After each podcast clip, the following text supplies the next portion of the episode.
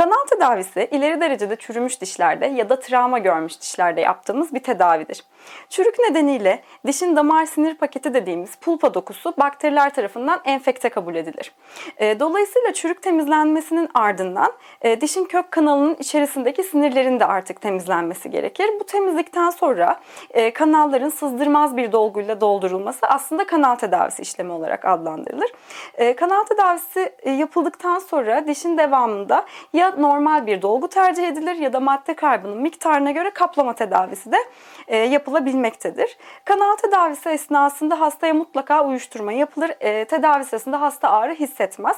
Ancak bazen ciddi anlamda enfeksiyonlu dişlerde uyuşma zorlaşabilir. E, zaman zaman şişlik, ateş gibi durumlarda enfeksiyonun şiddetine göre antibiyotik desteğinde bulunulabilir.